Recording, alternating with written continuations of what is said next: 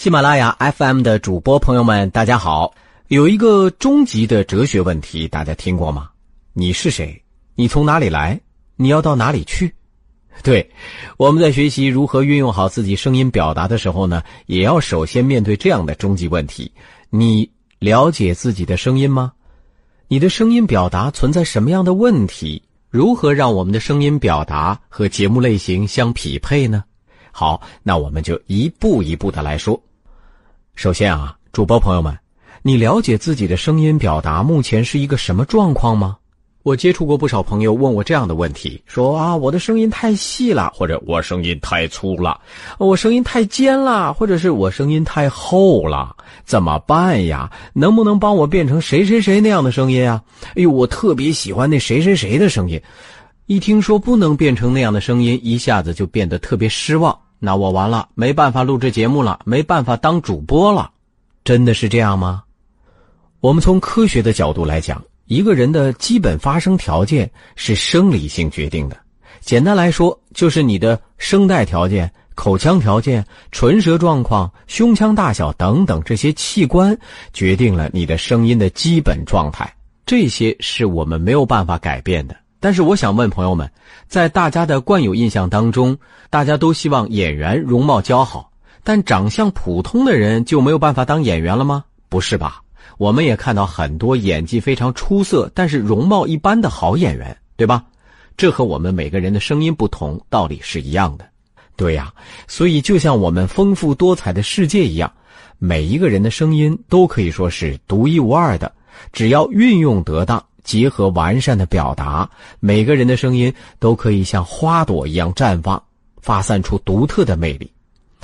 那从声音训练的角度来说呢，一个人的声音也不是一成不变的，也都会有一定的音域范围可以进行调节。女生的声音一般来说会偏高一些，但是经过训练，可以拓展自己的中音和低音，让自己的声音也变得更浑厚。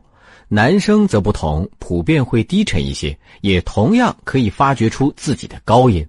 同时，随着年龄的变化、阅历的增长，一个人的声带也会有所变化，表达也会有所改变。只要有意识的去用心训练，其实每个人都可以在自己原有的基础上提升完善，这一点是毫无疑问的。关于训练的具体方法呢，我们接下来的课程中会有所涉及，也希望大家可以坚持的学下来，科学训练你的声音。好了，现在我们知道，通过训练声音可以更好听。那么在训练之前，你还需要了解你的声音存在什么样的问题。如果大家专业学习声音语言运用，可能会接触到一个简称，什么呢？叫莎斯皮亚，哈，有点像大文豪莎士比亚的名字，是吧？不过，这是形容声音出现的几种特别不好的状况，这样的声音会让人听着难受、不舒服啊。沙就是沙哑，就声音那个颗粒感啊比较大，不够圆润。我们来举一个例证。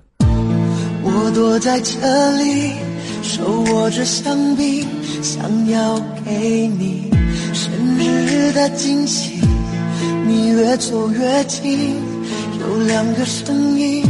我措手不及，只得愣在那里。歌手阿杜的声音就算是比较沙哑的一个例子了，嘶啊嘶哑，声音已经撕裂了，不能集中发声了；劈叫劈裂了啊，是指这个发音过程都已经不完整了，字音往往都残缺了；哑，我们说哑音了，几乎都发不出声音了。这些都是比较严重的发音问题，有些是因为极度疲劳，声带出现无法闭合的问题，有些还真的可能是先天机体发育造成的问题，或者是后天严重受损伤，影响到了正常发声。比如说，我曾经在电影《拉贝日记》当中为一位呃在战争当中声带受损的军人配音。就是要模拟这种特殊的发生状况，我想大多数、绝大多数主播朋友都不会存在这样严重的问题。这就是你们的南京小组。不过人还没有来齐呢，这是怎么回事？这简直是，这像话吗？你们加入纳粹党难道就是为了这个？在英国国王画像面前吃肉桂面包圈你们太让党失望了。我们在党周年庆典时送给你们的那面旗帜，就这么扔在那儿。要挂起来，我们得先盖一个高塔。如果你们当自己是真正的纳粹党员，就该盖高塔。如果真有这样的情况，大家首先就要停止训练。我建议还是首先要去医院的耳鼻喉科做针对性的检查，看看究竟有没有生理性的问题。那种情况是需要医生来做进一步的诊断和处理的。但是我相信这种情况是非常非常少的。今天的课程就到这里，我们下节课再见。